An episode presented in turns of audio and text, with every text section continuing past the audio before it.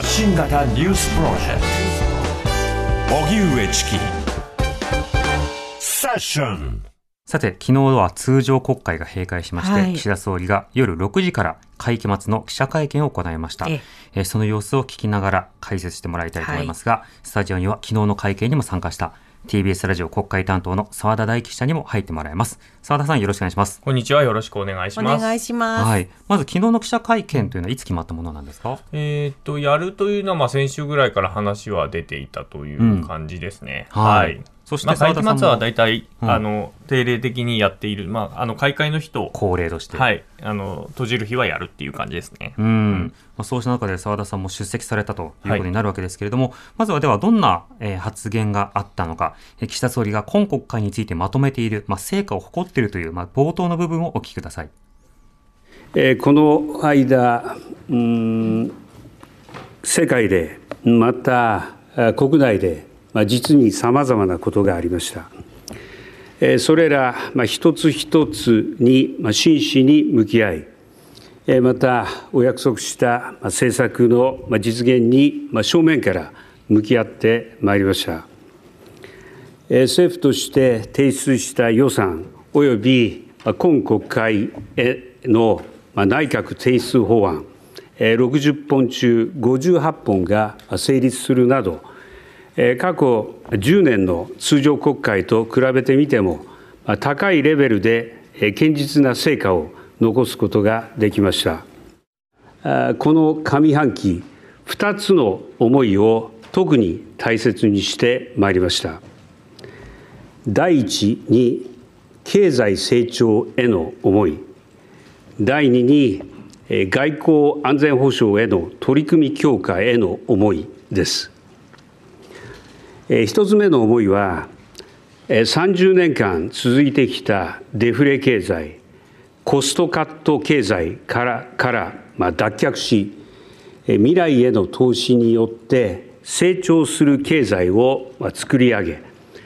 賃上げが当たり前となる経済に向けた道筋を着実にしたい。このチャンスを決して逃してはいけない。ということです令和の時代に求められるのはデジタルの力を全面的に活用しえ個々の国民に個人レベルできめ細かく対応することを最優先にした抜本的な改革です。えこのためにユーザー視点に立って制度や組織を一体的に変える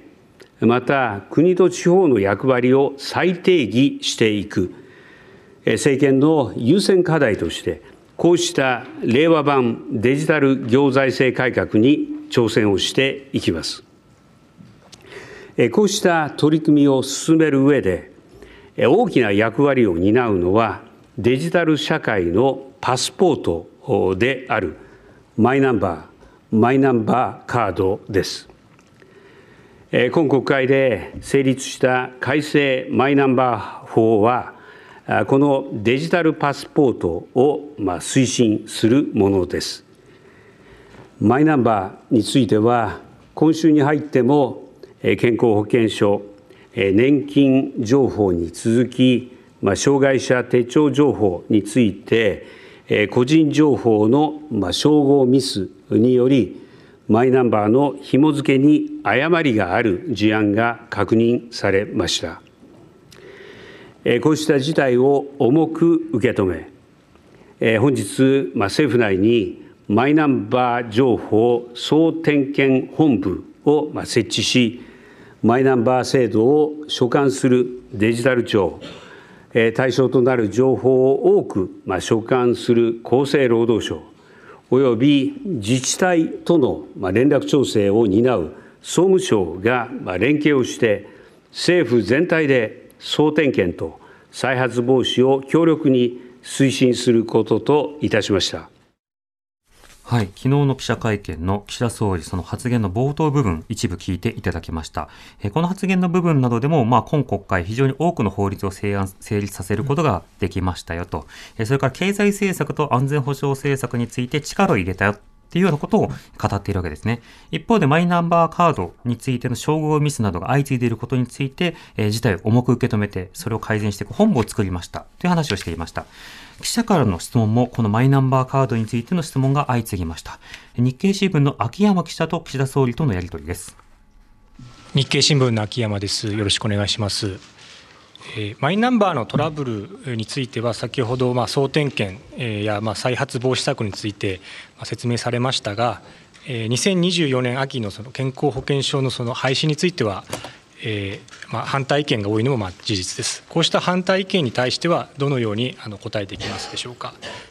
えー、健康保険証との一体化については、来年秋の保険証廃止への国民の不安、これを重く受け止めており、この現行の保険証の全面的な廃止は、国民の不安を払拭するための措置が完了すること、これを大前提として取り組んでまいります。そのため、来年秋までにデータの総点検と修正作業、そして窓口負担の取り扱いなど、窓口対応の円滑化、そしてマイナンバーカードや資格確認書の取り扱い環境の整備、これらの措置を完了させてまいります。新型コロナ対応で明らかになった諸外国に比べて遅れている我が国のデジタル化を推進し、本人のこの受診履歴に基づく質の高い医療を実現するとともに、医療機関、保険者を含め、効率的で持続可能な医療を実現していくためには、この現行の保険証を廃止し、IC チップ付きの新たな保険証に移行する必要があると考えています。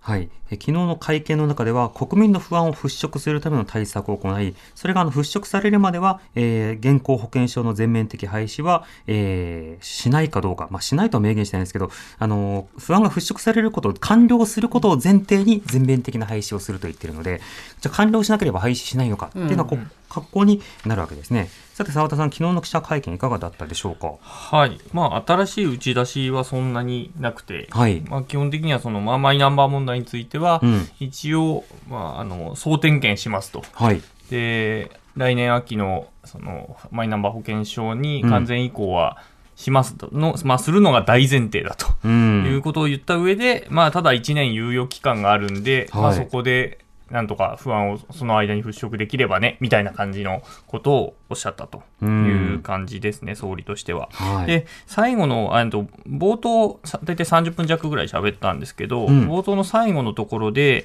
えー、この夏についてちょっと語っていて、はい、そこではその政権発足の原点、岸田、えー、政治家岸田文雄の原点に立ち返って、できる限り全国津々浦の皆様の、えー、現場にお邪魔をして、改めて皆様の声を伺うことに注力していくということを言ったと。うんはい、まあ、ここでもう一回聞く力を出すっていうことを、はいはい、えー、会見の最後にまあ宣言をしたというところですね。うん、まあそこ、だから改めて一旦リセットしますということなのかなというふうには思いました。はい。はい、どんな現場に訪れるんでしょうね。これ、まあ、具体的には言ってないんですよね。まあ、はい。まあ、セキュリティとかいろいろあるでしょうけどね、まだ調整してないとかね。うん。うんただあの、今国会、本当にいろいろな現場を変えるような法律というのができまして、うん、あの性的マイノリティに関する理解増進法が急遽いろいろ変わって、はい、あるいはその、まあ、入管難民法、これがまあ改定されて、まあ、現場の支援者の方からは非難も多くあったということですが、こういった現場は行くんでしょうかね、どうなんでしょう？そうなんでしょうね、あの声としては届いてるとは思うんですけれど、まあ、それを受け取るかどうかというか、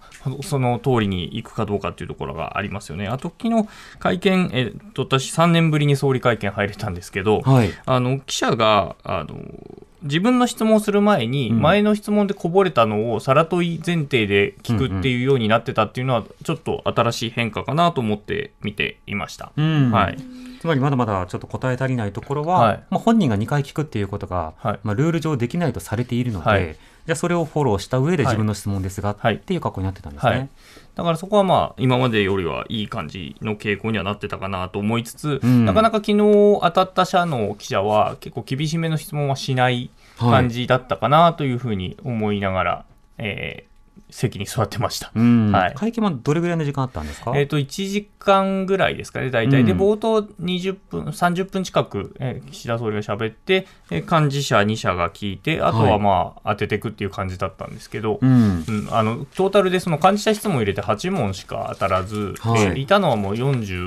47人、8人ぐらいなので、うん。ほとんど当たらなかったということですね。なるほど、ん。まあ、あの質問内容を見てみますと、やはりマイナンバー、うん。えープラス、えー解散や内閣改造、そうですね。まあ、このあたりが多くあって、で外交について、えー数問あり、えーなおかつ、ね、ウクライナと北朝鮮があって、はいって感じでですかね。最後に半導体事業で、えー質問が終了するというそうですね、これ。はあの地元の、えー北海道新聞が地元のに、うん。まあ、工場ができるっていうことで、えー質問したっていうことですね。はい、澤田さんは当たらずということでした当たりませんんでしたね。うん、はい、当たったらどうしようって、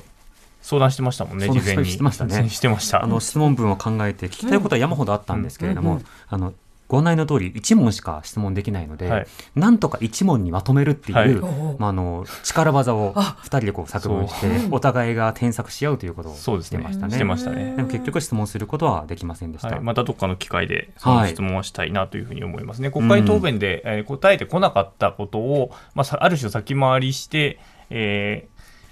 質問をするような文章にしていたので、はい、そうですね。どこかで、はい、この政策についてはこういうような議論を見守るというふうにうん述べてはきましたけれども、岸田総理の考えが表明されたことはありませんと、岸田総理自身はどう考えているかっていうのことを、まああの、いくつかの政策について聞くというようなことを準備はしていたんですが準備はしていたんですが、残念ながら昨日はですね、あの、その、えー総理の、えー、30分のトークの中でも、まあトークってもおかしいだけど、原原稿読みのね、入ってなかったですね。その時間でもそれから質問の中でも、うん一言も出てこなかった出てこなかったですね。ですね。はい、また質問するか悩んだ項目のうちの一つだと、ジェンダーギャップ指数について発表されたタイミングであったんですが、そうした論点についても、昨日の記者会見では触れられずということになっていましたたね。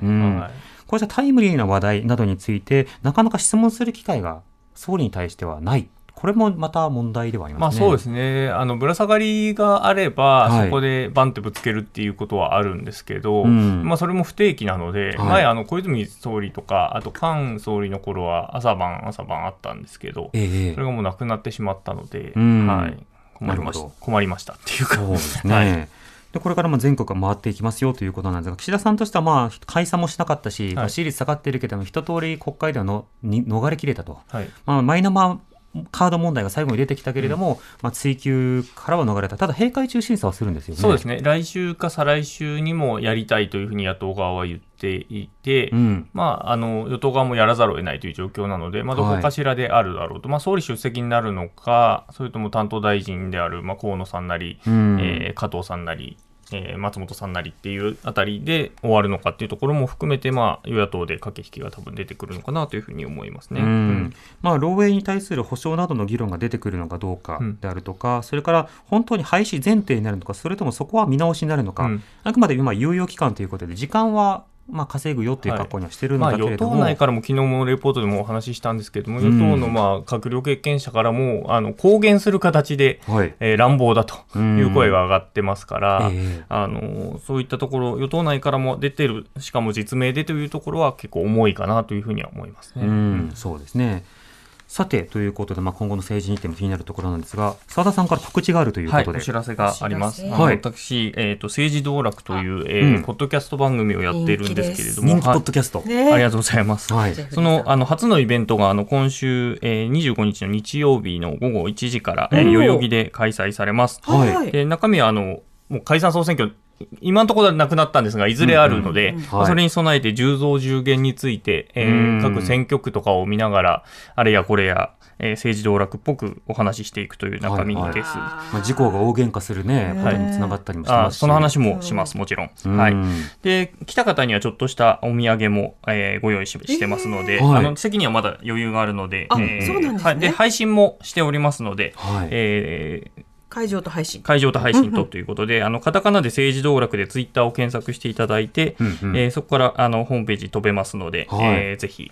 来てください。お土産わ、楽しみですね。なんだろう。ローヤルゼリー第1章とか、メロンメロンとか。内輪とか、えだ大小どっちで決まるかな。相手によって決まるかもしれませんが、まあ、リスナーの皆さんには常々ね、感謝を伝えていきこれたいはイベント楽しみですね。はい、うん6月25日はい13時からということでした。えっとチケット欲しい方はえー政治道楽の、はいえー、とツイッターかあのウーファーという、えー、代々木ウーファーで検索すると多分出てくるので、そちらのホームページから、えー行ってみてください。了解しました。わわかりましたはい。というわけで TBS ラジオ国会担当であり政治道楽パーソナリティの澤田大樹記者でした。ありがとうございました。失礼しましたあり。がとうございました。荻上チキ